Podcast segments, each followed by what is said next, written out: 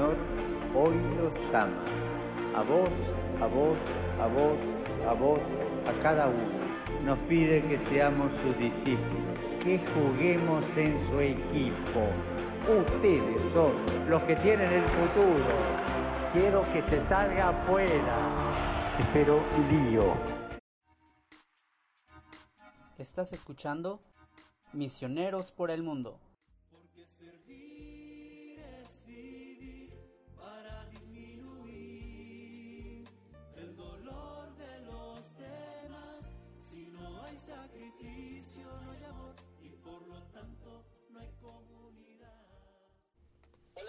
Amigos de Misioneros por el Mundo? Bienvenidos a esta segunda temporada.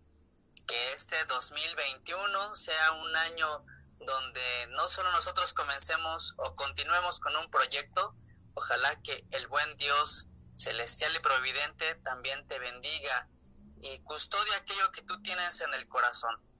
Y si hay esa invitación para comunicar el Evangelio y para anunciarlo a todas partes, en el lugar en el que te encuentres, no tengas miedo de ser un misionero por el mundo. Y en esta ocasión seguimos compartiendo testimonios de algunos hermanos, hermanas que han sentido la voz de Dios que ha entrado en la historia y que les ha invitado a salir de sí mismos para comunicar esta noticia de salvación. Hoy tenemos una invitada, escucha por favor su nombre, su lugar de procedencia y un saludo de su parte. Bienvenida. Gracias, Miriam, muchas gracias. Hola, hermanos, buenos, buenos días, buenas tardes, no sé en qué momento escuchen este podcast. Eh, bueno, mi nombre es Miriam Jacqueline Temaiste y soy originaria de Ajalpan, Puebla, cerquita de la diócesis de Tehuacán.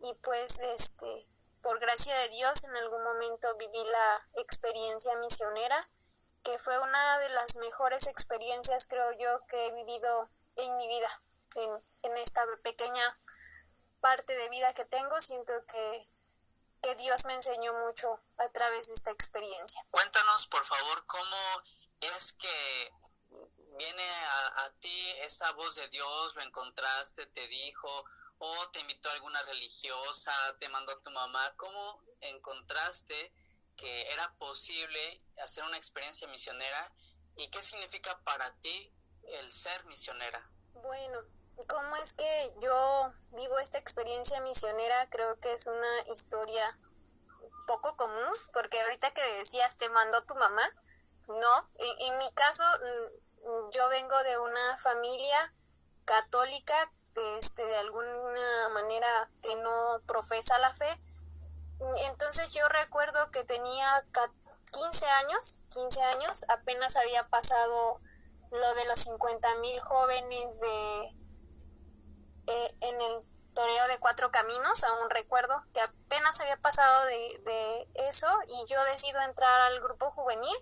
Entonces, pues como todo buen joven que entra a la iglesia en su momento dado y entra con los jumis, era de hacer apostolado, ir a misa, ir a los cursos bíblicos, pero también a pesar de que yo sentía de que tenía una conexión con Dios, yo me acuerdo que le decía, eh, adiós cuando fui a Chicoloapan y recuerdo que me bañaron con agua fría en el Jumi y dije, mira Diosito, yo te quiero mucho, me caís muy bien, sé que eres súper chido, pero ¿qué crees? No quiero ser misionera si me voy a bañar con agua fría. Yo no soy capaz de dejar a mi familia, yo no soy capaz de, de dejar mi trabajo, yo no soy capaz de dejar mis de alguna manera mis comodidades. Yo recuerdo que le decía eso, pero bien dice el dicho que cae más rápido un hablador que un cojo.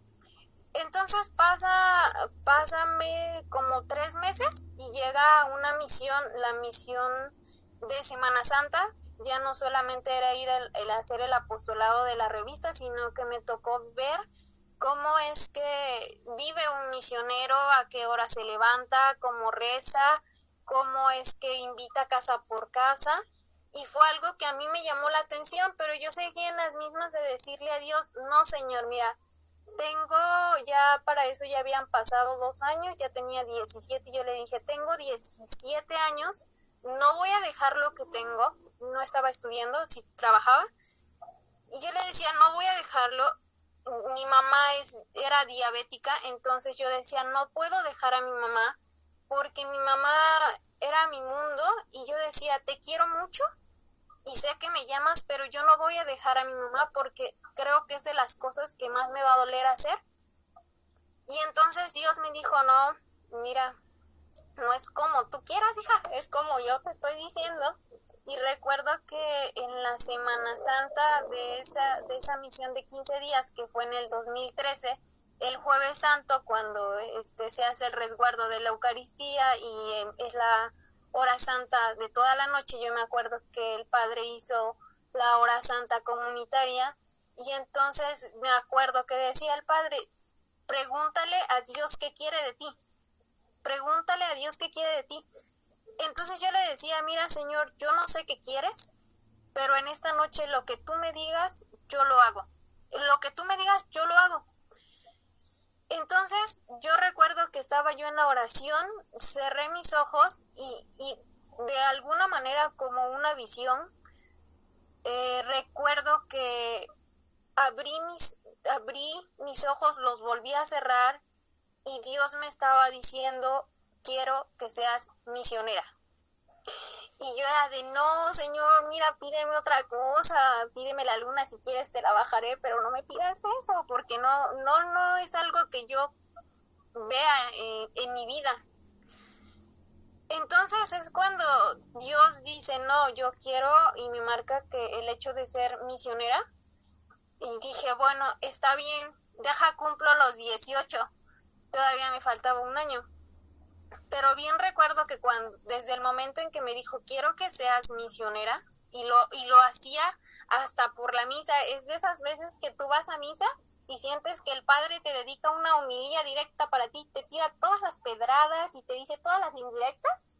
Yo así sentía desde abril hasta el día en que yo me fui y sentía que cada vez que yo meditaba la palabra de Dios me quemaba me quemaba en mi interior una manera tan, tan, tan fuerte que de verdad era de las veces que tú dices no puedo ni respirar, no puedo ni comer, no puedo ni dormir, porque Dios te está diciendo hazlo y hazlo. Y cuando uno dice yo ya no quiero, yo ya no puedo, llega Dios y te dice sí, sí puedes y lo único que necesitas es mi amor y lo único que necesitas es, es tenerme a mí y confiar en mí.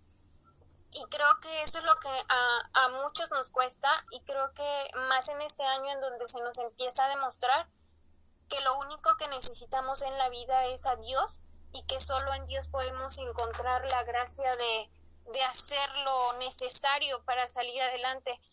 Y, y de verdad siento que la vida misionera sí cambió mi perspectiva de vida para darme cuenta número uno, que no soy el único ser en la Tierra. Número dos, que, que lo único que necesitamos y que el mundo necesita es más amor.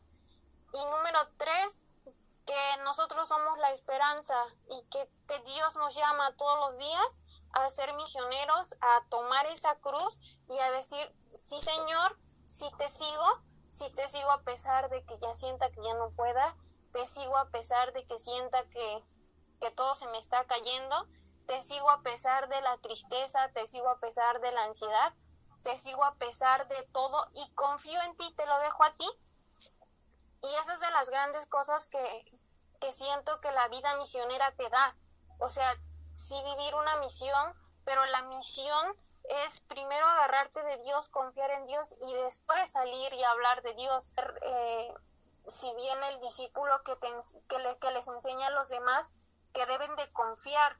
Entonces es de las cosas que más me ha dicho en, en esto, en lo que se me ha marcado la, la experiencia de llevar a Dios en todas partes y, y, aprender como Santa Teresita que para ser misionero, pues de entrada te toca ser misionero en tu lugar, en donde estás y en donde Dios te llamó. O sea, si estás en tu oficina, ser misionero en la oficina, si estás en tu trabajo, ser misionero en tu trabajo, si eres religioso o religiosa, sé misionero y demuéstralo con tu cara, con tus acciones y con tu mirada.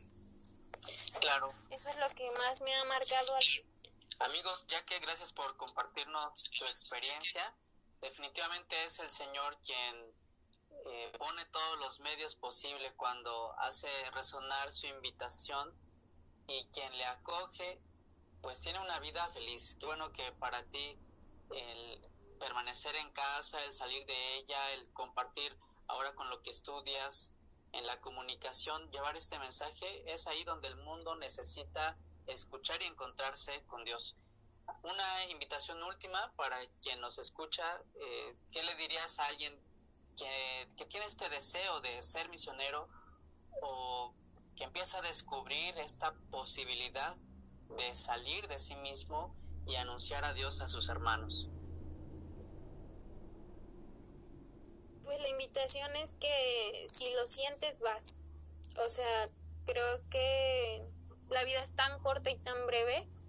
Y yo recuerdo que un padre decía, a ver, hermanos, en la homilía, ustedes díganme qué tan largo es la vida. Y recuerdo que nos, nos decía que con las manos qué tanto creíamos que era la vida. Entonces, eh, algunos decían que era muy pequeña, otros decían que era mediana y otros decían que era muy grande. Y entonces el padre decía, pues la vida es muy corta, muy pequeña al lado de la eternidad. Entonces, si tú, joven hermano, sientes esa inquietud de salir y ser misionero, pues vas. Realmente es de las cosas que no te arrepientes. Mi mamá les digo, mi mamá me decía, si te vas no vas a ser mi hija. Y yo dijo, ay, si es mi hija. Entonces, pues ve, ayuda. Lo que realmente necesita la humanidad, nuestros hermanos ahora, es llevar el mensaje de amor y llevarlo a todas partes, en todos los rincones. Y si tú sientes esa necesidad de salir y evangelizar, y si sientes esa, esa necesidad que te impulsa a dejarlo todo, hazlo, porque al final es de las cosas que no te vas a arrepentir, que siempre vas a recordar. Y sí, aunque tengas miedo, hazlo, porque de las mejores cosas que, te, que en la vida puede pasar es que tú demuestres y lleves amor a las personas que lo necesitan y después cuando termines te des cuenta de que sí era Dios el que obraba y que de alguna manera tú fuiste parte para hacer el cambio y, que, y eso es lo principal, ser misioneros y, y llevar el mensaje llevarlo, aunque te canses, aunque digas no puedo y aunque digas tú soy cobarde, pues la valentía radica en que lo hagas a pesar de que tengas miedo. Entonces eh, sería la invitación que lo hagan y que recuerden que son parte del cambio y que también Dios hace grandes cosas y que de esas cosas son son incluso un día poder decir quiero ir a la eternidad, quiero llegar a ser santo. Gracias, ahí está la invitación eh, muchas gracias, insisto, ya que por compartirnos eh, tu testimonio, parte de tu vida.